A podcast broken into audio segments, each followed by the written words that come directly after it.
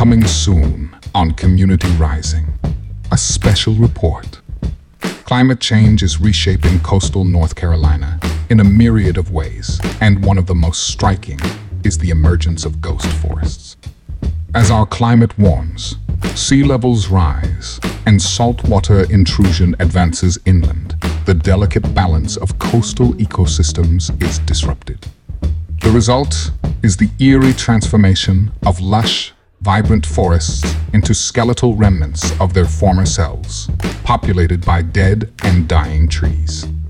Ghost forests serve as a stark testament to the urgency of addressing climate change, highlighting the pressing need for global action to mitigate its devastating effects and protect the fragile ecosystems that are falling victim to its relentless advance. Tune in this fall for a special report